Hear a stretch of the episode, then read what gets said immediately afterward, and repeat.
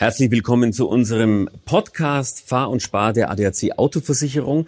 Und ich freue mich sehr, dass er heute das Cockpit gegen den Ohrensessel getauscht hat hier bei uns. Nico Hülkenberg, herzlich willkommen. Ja, vielen Dank für die Einladung. Was ist bequemer, der Bolide, das Cockpit oder der Ohrensessel? Naja, schon deutlich hier der Ohrensessel. Habt ihr auch bequemer ausgesucht, muss ich sagen. Ja, schon. Äh, lukrativer und mehr Spaß macht doch der, der Rennsitz.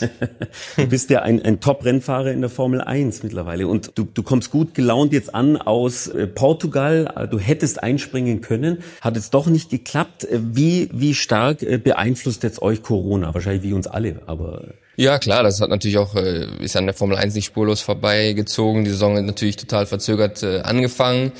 Und jetzt unter strengen Auflagen wird der Kalender durchgezogen, ähm, aber es ist, glaube ich, nicht einfach. Es gab natürlich ein paar, zweimal jetzt positive Fälle, wo ich dann da glücklicherweise einspringen konnte. Ein, ein Jahr mit Kontrasten. Die erste, erste Hälfte war so sehr ruhig, nichts war los, Shutdown mhm. und so weiter und so fort. Man war wirklich zu Hause voll im Urlaubsmodus und dann jetzt äh, hinten raus geht nochmal richtig äh, die Musik. Du hast ja gesagt, du, du springst jetzt immer wieder ein natürlich. Du hast besondere Qualitäten, dass man dich quasi als äh, Formel 1 Feuerwehrmann nehmen kann. Wie fühlt sich denn das aber an? Ja, es war es war wild und verrückt, aber natürlich am Ende war es jetzt zweimal der Fall, dass die das Endresultat sehr sehr erfolgreich und positiv ja. war, dann ist es natürlich immer eine super Stimmung und dann hat sich alles gelohnt. Es könnte natürlich aber auch immer anders laufen, also man geht schon immer ins Risiko, aber das war in diesem Fall ein Team oder ein Ex-Team, für das ich ja schon mal gefahren bin mhm. und gearbeitet habe. Von daher half das natürlich, weil, weil ich einfach direkt ankam, mehr oder weniger, und die Leute und die Infrastruktur kannte. Aber ich war natürlich ähm, ja mehr als ein halbes Jahr raus und habe dann wirklich so, so einen Kaltstart aus der kalten Hose hinlegen müssen. Es hat aber Spaß gemacht. Ich mag so Herausforderungen, so nicht das Normale, sondern irgendwie das bisschen Spezielle und Besondere. Mhm. Und dann muss man einfach irgendwie schauen, wie man zurechtkommt. Fährt man da gelöster und lockerer, wenn man weiß, man springt ein? Ich glaube, psychisch ist es schon so, weil ich ja nicht voller Bestandteil bin der, der Formel 1-Saison dieses Jahr und auch zu keinem Team mhm. wirklich gehöre, also für das die Wochenenden dann natürlich schon, äh, ist es schon irgendwie gelöster. Und äh, die Erwartungen sind natürlich auch sehr gering oder keiner kann irgendwie viel erwarten, weil man wirklich, äh, wie es am Nürburgring war, sehr, sehr extrem einfach äh, ins Quali ohne jegliche Vorbereitung, ohne eine mhm. einzige Runde. Da ist natürlich die Erwartungshaltung kann da nicht so hoch sein. Also man hat eh eigentlich viel mehr zu gewinnen als, als zu verlieren und äh, ich glaube mental spielt das auch eine Rolle, ja. Aber man möchte schon einen Rennstall natürlich einen eigenen haben. Gibt es da schon Gerüchte? Ja, einen eigenen äh, haben wir auch nicht also, schlecht, aber da, da fehlt mir das Kleingeld noch. Da arbeite ich aber noch. Ich habe einen noch gehört. genau, ich, ich arbeite noch dran. Ich bin fleißig am Sparen und vielleicht in 835 Jahren bin ich dann soweit. Ja, doch so weit.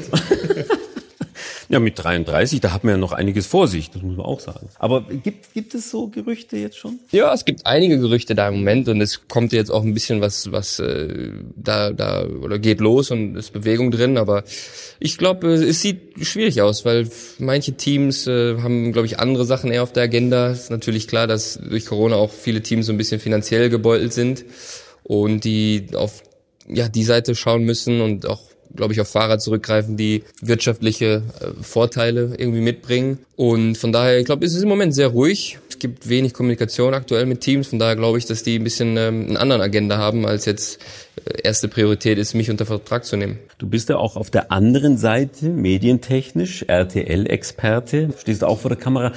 Welche Seite gefällt dir denn besser? Über die Kollegen zu sprechen und gucken, ach, guck mal, wie der da fährt.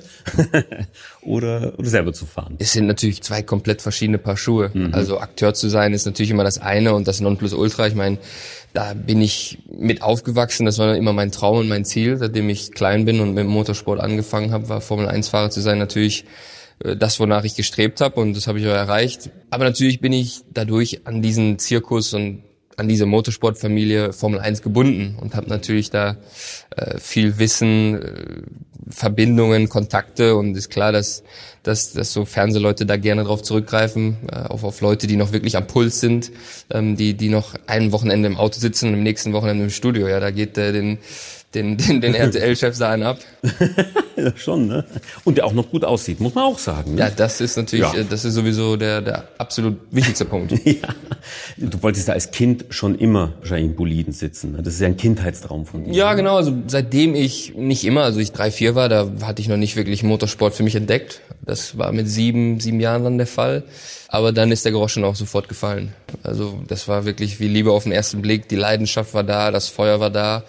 Glücklicherweise auch bei meinem Vater, meine Familie, mhm. die das natürlich von Anfang an richtig unterstützt haben und, und auch müssen, weil sonst geht's natürlich nicht. Hatten die Eltern nie Zweifel? Ich glaube, mein Vater nicht. Zweifel würde ich nicht sagen. Ich mhm. meine, es ist ein langer Weg und man hat einfach keine Garantie, wie, wie nie im Sport. Ja, und da sind so viele unten im Kartsport, nicht nur in Deutschland, dann auch international, wo man einfach, da wird, wird Jahr für Jahr dann so viel ausgesiebt und nur wenn man Leistung bringt und performt, kommt man weiter.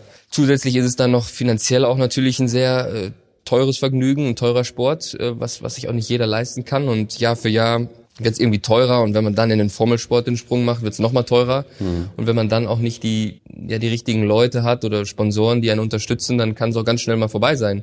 Ich habe da irgendwie so eine Kombination aus Glück gehabt, aber auch immer performt und so habe ich mich äh, durchgemogelt. Was ist denn so für dich der größte Unterschied, wenn du jetzt sagst, okay, du, bist, du fährst jetzt natürlich Rennen zum Straßenverkehr, musst du dich da auch umstellen, wenn du jetzt im Straßenverkehr fährst? Die, die Frage bekomme ich häufiger gestellt, ja. aber ich glaube für Rennfahrer, das eine ist irgendwie auf der Rennstrecke Rennen fahren wo du einfach, du bist da zum Schnellfahren, du bist da, um das Auto am Limit zu bewegen und, und du bist im Wettkampf in der Regel. Und Straßenverkehr ist einfach wie jeder andere auch. Aber könntest du etwas besser als ich? Ja, alles. ja gut, das wäre sonst auch, das wäre sonst auch beschämt. Also wahrscheinlich bessere Reaktion logischerweise. Also sag mal, ich, ich weiß natürlich, ich bin noch nie mit dem Auto gefahren, aber ich, ich lehne mich jetzt einfach mal aus dem Fenster und ja. sag, ja, ich würde dich in allem schlagen. in allem. Äh, Walter Röhr zum Beispiel, wenn man neben dem gesessen hat damals, da war es so, dann hätte man selber gedacht als Beifahrer, oh, jetzt sollte er langsam bremsen. Er hat aber noch gegrinst und dann hat er gebremst. Wahrscheinlich erst nochmal hochgeschaltet, noch ein und dann, ja, so ist das. Genau, das ist, die meisten Leute wissen ja auch gar nicht, was auch ein normaler, sage ich mal einfach jetzt ein Golf als Beispiel, was der in der Lage ist zu leisten, weil niemand bewegt ja so ein Auto auf, im Straßenverkehr oder unter normalen Voraussetzungen mal am, am Limit. Mhm selbst da werden die Leute schon verwundert, oh, da geht ja doch ein bisschen was, aber macht man ja in der Regel nicht. Wir sprechen ja auch über Fahr und Spar. Das ist jetzt mal ganz kurz erklärt eine, eine kostenlose App, die man runterladen kann vom ADAC für die ADAC Autoversicherung. Das trackt das Fahrverhalten von einem, vor allem bei Fahranfängern eigentlich ganz interessant. Und dann kann man durch vorausschauendes Fahren bis zu 30 Prozent des äh, Versicherungsbeitrags kann man sich belohnen, kann man sozusagen mhm. äh, einsparen. Wenn es es damals schon gegeben hätte, würd, hättest du es ausprobiert? Ausprobiert? Ja, es hört sich nach einer sinnvollen Geschichte an, auf jeden Fall. Ähm, vor allen Dingen auch als Fahranfänger, wenn man Feedback kriegt oder sehen kann, was kann ich anders machen, was kann ich besser machen. Vorausschauend fahren ist wirklich so ein, so ein Thema, wo ich glaube, viele sich verbessern könnten. Und äh, wenn das die Hilfestellung gibt, dann hört sich das wirklich gut an. Wenn du äh, in der Formel 1 fährst, musst du wahrscheinlich auch sehr vorausschauend fahren, schätze ich mal trotzdem. Ja gut, das oder? ist ein bisschen dynamischer. Ja und nein. Also mhm. das ist natürlich kurzfristig, aber manchmal muss man auch natürlich vorausschauend fahren, also situationsbedingt immer ganz unterschiedlich. Wie würde denn dieses Tracking dieser App bei dir ausschauen, wenn du in der Formel 1 fährst? Ja, ich glaube, die wird das nicht so gut finden dann. bremsen, anfahren, bremsen, anfahren. Genau, aber dafür ist die ja auch nicht gemacht. Wenn man jetzt an Fahranfänger denkt, welche Tipps würdest du jetzt, äh, wenn jetzt junge Zuhörer da sitzen und sagen, Mensch, jetzt möchte ich vom Hülkenberg mal hören, was ist der beste Tipp für einen, wenn man anfängt, Auto zu fahren? oh je. Das ist eine, ist das eine Fangfrage, eine Trickfrage? du, ich glaube, jeder ist natürlich äh, anders und ich sind natürlich auch Leute, die nicht mit dem Kfz groß werden wie ich, dann hat man natürlich ein anderes ja, eine andere Verbindung dazu, ein anderes Gefühl. Ich glaube, jeder muss für sich selber einfach irgendwie da reinwachsen, lernen, man muss sicher werden und äh, nimm dir die Zeit, fahr so, wie, wie, wie, wie es für dich passt, dass du dich sicher äh, fühlst und, und alle anderen natürlich im Straßenverkehr auch in Sicherheit lässt. Ganz ehrlich, bist du schon mal geblitzt worden? Ja, natürlich. Ich bin heute geblitzt worden auf der Fahrt hierher. Es ist kein Scherz.